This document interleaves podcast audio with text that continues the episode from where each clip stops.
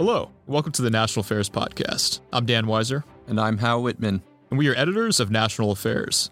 National Affairs is the quarterly journal of essays on domestic policy, political economy, society, culture, and political thought. Aims to help Americans think a little more clearly about our public life, rise a little more capably to the challenge of self government. It's published jointly by National Affairs Incorporated and the American Enterprise Institute. Today, we are very excited to be joined by Ivana Greco. Ivana practiced as an attorney specializing in qualified retirement plan advising and healthcare litigation until last year. During the COVID 19 pandemic, she became a stay at home mother. For our fall 2022 issue, Ivana authored an essay about the pressure on families to keep both parents in the workforce while their children are young. This may be beneficial for GDP, she writes, but it often harms families. She argues that both policymakers and employers should recognize that many families want one parent to stay home with the kids in their early years, and they should find more ways to make that possible. Ivana, welcome to the podcast. Thanks for joining us. Thank you so much. I'm very happy to be on it.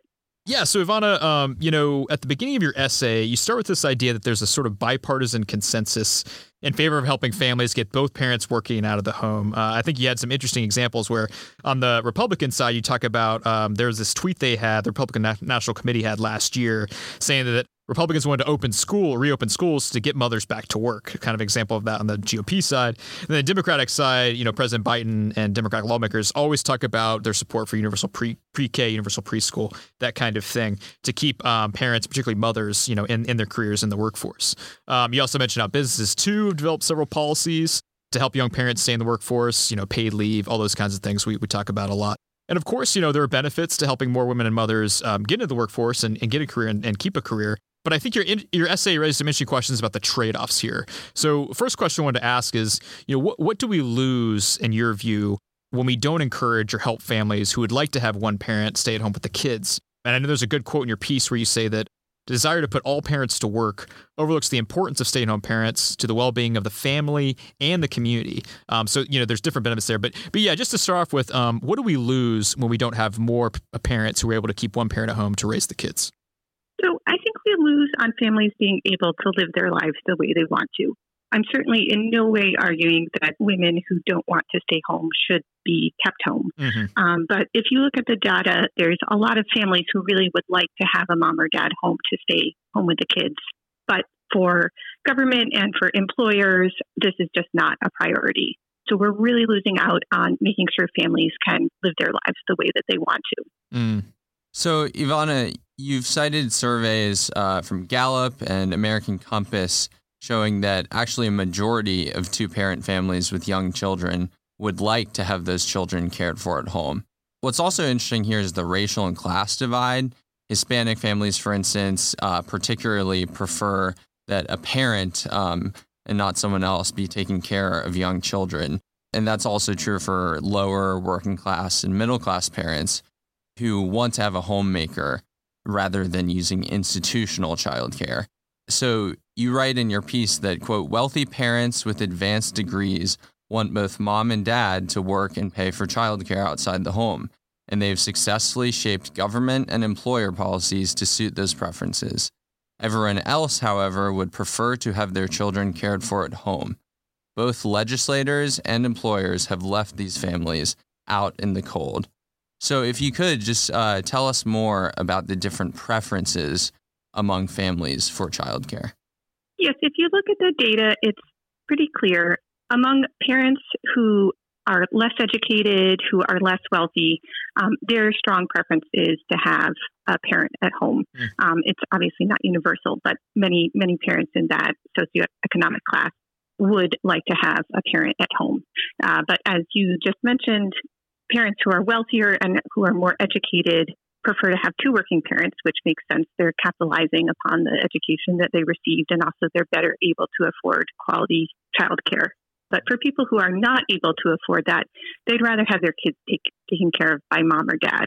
So by not providing policies to support them, we leave them in kind of a very difficult bind where they have to have both parents at work, but they're not able to access good child care that they can use to take care of their kids. Mm. Yeah, and our next question kind of touches on that, uh, Ivana. Um, with you know, you mentioned your piece the sort of lack of high quality and affordable childcare centers or places where parents can take their kids And I think it's interesting. You mentioned a couple studies um, of kind of subsidized pre-K programs, one in Quebec and one in Tennessee, where they had some really interesting results. That they found that children um, who attended these programs were worse off in a variety of dimensions. And we're talking about behavioral issues, health, uh, also academic achievement. Um, so I was wondering if you could talk a little bit about that research and what are some of the takeaways from that. Yeah, so the major study that has been done is uh, in Quebec. So hmm. in the 1990s, uh, the Quebec government decided it was a large priority for it to encourage women to join the workforce. So it established a universal child care program that allowed child care to be offered at very reasonable rates to people. And from the sense in which it was designed to get women into the workforce, it was hugely successful. Mm-hmm. Many women did enroll their children in these programs and went into paid work or had their children in informal child care arrangements before and then enrolled them in a formal child care arrangement. What was sort of the mirror image of that was that though it did encourage women to join the workforce, it did not seem to be very good for the kids. Um, so, sort of both the short term and the long term studies showed that the children enrolled in this universal child care program were at a deficit compared to other children. So, um, they reported more aggression. The long term studies showed that they were more likely to engage in crime, um, kind of across a broad rubric of factors. Being in this universal child care program was not very good for the kids, mm. even if it might have encouraged their mothers to join the workforce. So I think the big takeaway from that is establishing good quality universal childcare is very hard to do, mm-hmm. even when you have very good attention, intentions and even when you have a lot of government resources behind that. So the big takeaway for me um, from that study and from a similar one in Tennessee, where a sort of similar program was tried, is that you know there's a lot of policymakers out there who say, well, we should just create a better, more comprehensive childcare system, and that will solve this problem.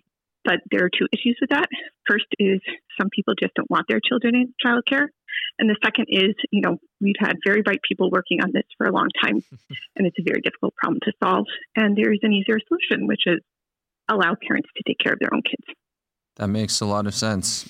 Yeah. So, concerning this issue of uh, that we've been discussing, this theme of homemakers being ignored uh, by policymakers specifically, you've written that you've identified really three areas where policy form reforms could, as you say, help families make that choice, support them in the choice of having a stay-at-home parent.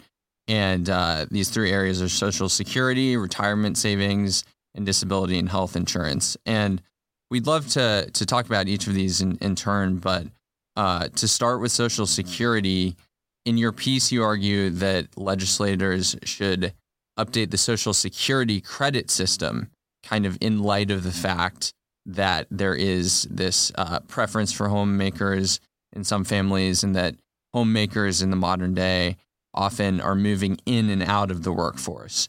So, what exactly would this system of childcare credits, this updated uh, Social Security credit system, look like? And how would that new system help homemakers specifically? So I think it would be helpful to start out with just a brief explanation of what exactly the problem is. Hmm. So, our current Social Security system was designed in the 1930s, and it's very well, it's reasonably well set up to deal with the lifestyles that people had back then. So, if you are a homemaker and you've never worked in your life, our current social security system is fairly well set up to deal with that. Or if you're someone who's worked a traditional career, um, our social security system is well set up to deal with that too. But in the 21st century, homemakers usually don't fall into either of those two categories. So many stay at home moms or stay at home dads will go in and out of the workforce depending on what their family's needs are. Mm. And our Social Security retirement system just does not well um, suit the needs of those people. So, what I have proposed, and it's not a unique idea, other people certainly have too, is creating a system of child care credits um, that would allow us to better deal with a homemaker mom or a homemaker dad who goes in and out of the workforce, um, depending on say, for example, um, a mom whose kids are little may leave the workforce for a period of time uh, and then rejoin it once her kids are bigger and need less hands on care. Staying on the idea of just retirement savings more broadly or preparing for retirement, you also note that you know 401ks at workplaces or IRAs, uh, those aren't very adequate for families who want to have one parent stay at home as well. I think you know this idea of you call them family retirement accounts, where it would kind of rather than having a retirement account just linked to an individual at a workplace, it would bring the family kind of into the idea of saving for retirement. That's a really interesting idea. I was also wondering if you could talk a little bit about that, how that system would work, and how that would improve uh, retirement savings for uh, for single income earner families in particular. Yes, that's an idea that is drawn directly from my experience working as an attorney um, mm. before I became a stay at home mom. Uh, so the way the system is currently set up, um, if you're saving for retirement, um, it's only done on an individual basis. Um, so say dad is home with the kids and mom is working, she'll have a workplace uh, 401k and um, she'll have uh, withdrawals from her paycheck that are deposited into her 401k, mm-hmm. but it's in her name. And so that can cause a number of different problems. One is that dad just doesn't have title to the money, um, so he doesn't feel involved in it. Even though it should be thought of as sort of a family nest egg, that's that's not the way we do legal title to it. And the other thing is that if something happens to mom, this puts dad in a pretty poor position to deal with the account later on. So, say mom dies, dad may not know what um, what funds are in the account or how the funds are invested, and so uh, he has um, sort of like a double whammy of both um, becoming a widower and trying to grapple um, with the financial accounts, some of which he's just not familiar with. Or if, say, uh, you know, our hypothetical mom and dad get divorced one day, um, there are a number of lawsuits that come up um, where you're trying to figure out how to divide that money that are really key to the fact that the money is all in mom's name uh, when it comes to retirement accounts. So, what I propose is a family 401k that would allow um, both parents to um, put away t- retirement money into the same account, which not only helps solve some of the problems I just listed, but also just makes it a lot more administratively simple and streamlined uh, for families to save for retirement. So, the third of these three policy reform areas uh, regards affordable disability and health insurance and what could be done to ensure that families with a homemaker have access to affordable insurance. Um, so, why, first of all, is family insurance so expensive under the Affordable Care Act and employer plans? And how can we make it cheaper for families? Yeah, so there are two main problems with family health insurance uh, for families that have a stay at home mom or dad. Uh, the first one is the way that employers subsidize health care for families. So if you are um, employed and um, your spouse is not, you need to pay part of the premium cost. Um, your employer pays part of it, and you pay a percentage of the premium cost. Mm-hmm. And most employers subsidize the premium costs for single employees much more thoroughly than they do for family health insurance. Mm. So let's return to uh, another hypothetical example. Um, dad's in the workforce, mom is at home. Um, if dad is just getting health care through his employer alone, uh, he might pay something like um, 17% of the premium cost. But if he is trying to purchase family health insurance for the whole family, he'll pay a larger percentage of the premium on average. He might pay 20 or 23%. And that, for whatever reason, is just how employers have often structured their employer provided healthcare in the United States. If you're an individual, it's a lot cheaper um, than it is if you're a family to purchase health insurance. So that's sort of one bucket of problems. Then there is another bucket of problems um, due to the way the some quirks about how the ACA was structured. So the ACA, and this is this was on purpose. This was not an accident. Um, makes it so that an employee who has to pay more than 10% of his income on employer health insurance uh, has access to ACA subsidies in the marketplace. So he can buy cheaper health insurance on the exchanges if he has to spend too much of his income on employer based health insurance. But if he has a family, um, this subsidy does not attach. So, say he is um, paying 25% of his income on family health insurance, mm-hmm. he doesn't have access to the ACA exchanges and the subsidies um, for purchasing family health insurance. Mm-hmm. So, just uh, the way the ACA is structured really disadvantages um, people who have um, um, mom or dad staying home to take care of the kids. Yeah. And and what are some ways, Ivana, that we could try to encourage employers or insurance companies to offer plans that are cheaper for families? Are there ways we can sort of encourage them to do that? Well, I think a big one is um, making the point to employers that they want to encourage um, having uh, families with a homemaker. Um, mm-hmm. So, employers right now tackle a broad range of social issues. Um, they have really put the gas on trying to encourage um, mothers to remain in the workforce mm-hmm. through excellent maternity leave, through stations to pump breast milk. Um, you know, there are a lot of employer policies um, directed at this. And to be clear, I think that's great. Um, I think it's fantastic that employers um, are so encouraging of working mothers. But I think the point needs to be made that they should also be encouraging of families that want to have mom or dad home um, to take care of the kids. That just as they're encouraging moms or dads to stay in the workforce after they have kids, they should also be encouraging uh, families that choose um, to have a homemaker. And providing really good employer health insurance for families is one way to do it. Mm-hmm. And that's another example as a society, you think, where we're we're thinking too much of the model of the wealthy, educated, two parents out in the workforce, not at home, using childcare versus uh, middle lower class families who aren't able to do that but would like to have a parent stay at home. Yes, exactly. Um, and I think there's also, you know, this is probably a job specific concern, but there certainly are a number of jobs where if a family has kids, it's just really hard to have two full time working parents. Um, so, for example, truckers um, are often gone, you know, long periods of time and irregular hours. And um, for someone who works in that industry, um, who has, you know, kids, it may be really hard to make that job work uh, without having a stay-at-home mom or dad to take care of the kids. So, you know, these are areas where employers, I think, should think about what kinds of employees they have and what demands they're putting on their workforce. But um, I think for many of them, they would find um, that it really would be an important um, benefit for them to offer uh, to make it easier for families to have uh, mom or dad at home.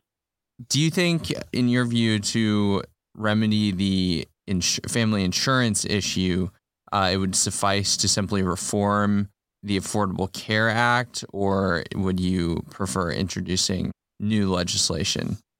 Yeah, I don't. I don't think just reforming the Affordable Care Act would be enough to address this issue. I mean, healthcare in general is a very complex issue, and it is rare that any aspect of healthcare can be simply solved by just passing a law. But in this particular case, um, I think it would take both a combination of government action and employer action to fully address the issue. And part of that is due to some quirks about how we do healthcare in the United States. Um, you know, lots of policy that affects families in the U.S. is very impacted by decisions employer make, employers make rather than just decisions governments makes. And um, healthcare is certainly a very good example of that. Sure, sure. Yeah, so as we start to kind of wrap up here in the conversation, Ivana, I wanted to ask about kind of family policy more broadly. Um, and there's been a big debate, especially among Republicans and conservatives recently, about how to approach family policy. Um, and, you know, of course, recently, um, so Senators Mitt Romney, Richard Burr, and Steve Daines uh, released what's called the Family Security Act. Uh, and the latest version of that kind of consolidates a lot of different family programs or policies into one kind of monthly cash benefit for families. Um, you know, would be $350 a month for each young child in a family and $250 a month for each school age child. And there's been there, that sparked a wide debate on the right, um, or a, I should say, a contentious debate on the right. You know, there's some I think Republicans, conservatives that liked it in the sense that it was showing that Republicans can support families in kind of a post Roe v. Wade era where um, people are wondering whether they are going to kind of put their money where their mouth is and support families. But then there's also a big camp on the right that is very concerned that this type of policy would encourage more dependency, that would kind of go back on some of the welfare reforms of the 90s. And also, it's just too much federal involvement, an issue that should be kind of state and local. Uh, just curious, kind of what you think about this approach to family policy more broadly. Um, do you think it's a good direction to be going in? Do you have concerns? Or just kind of what your, your thoughts on that um, going forward as the kind of the GOP in particular tries to formulate a new family policy? I'll say that uh, I think the Romney plan is an excellent plan. I think it's very well designed. Um, and I do certainly agree that in the post Roe era, um, there is a real need for more comprehensive um, family policy to mm. support um, families that have babies. But I would also say that I'm very sympathetic to the concern that um, large government entitlement programs always have downsides, um, mm-hmm. many of which are hard to predict in advance which is one reason why um, I suggest um, in my paper that family policy should be thought of as not just government action, but also um, uh, putting pressure or encouragement on employers to reshape how they do things and really putting an emphasis on family choice. So I think one thing that um, the left does poorly and um, that conservatives could do much better is stepping back from this idea that there is only one um, good way to have a family, and that is to have both parents in the workforce and the kids mm-hmm. in universal child care or some sort of government funded child care. And instead, encouraging families to make the choice that's best for them, whether that's to have both parents working or one parent at home taking care of the kids. No, I think I think that's well well put. And again, in the context of this broader debate about family policy and having spoken with a lot of people about this, I wonder, Ivana, I think some would look at your proposals and, you know, say that, oh, we've we've reached an era where the economy is fundamentally structured uh, to where almost all families, for almost all families, two parents working is going to be the only feasible option in any event just because of you know where real wages stand and that social security uh, reforms and so forth are, are nibbling around the edges of the structural economic change that have happened. So do you do you think there is any fairness to that idea, or do you think that that uh, there can be a restructuring of incentives in in these um, policy reforms that you you suggest can can really free free up uh, a large number of, of couples to um, parent in a different way, if that makes sense. So I think what I'd say in response to that is that really large policy changes often are quite difficult to execute. Um, mm-hmm. So when the federal government, for example, starts dumping huge amounts of money into, you know, very worthy policy goals um, that often has a lot of side effects. And so, in general, I um, prefer to start with um, incremental policy changes. Um, and I'd say that many of the changes I, that I suggest actually are issues that really affect people's lives. Um, so, I interviewed a number of um, mostly stay at home moms when I was drafting this paper to find out what their concerns were. And over and over again, the things that they mentioned were um, healthcare is too expensive, and uh, we're worried about what we're going to do in retirement. So I do think that those two areas are really fruitful areas for both politicians and employers um, to explore because that's, as far as I can tell, where people, where real people's um, concerns are right now and where they could use the help, even if it's not some giant government program, um, but would really make an actual tangible impact on people's lives. Sure.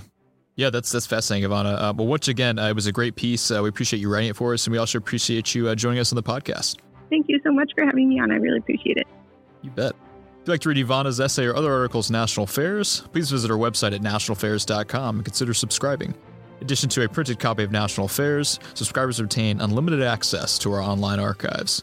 You can listen to more episodes of our podcast on Apple Podcasts, Spotify, or wherever you get your podcast. Please subscribe and leave a review. You can also follow us on Facebook and Twitter at National Affairs. Thanks for listening.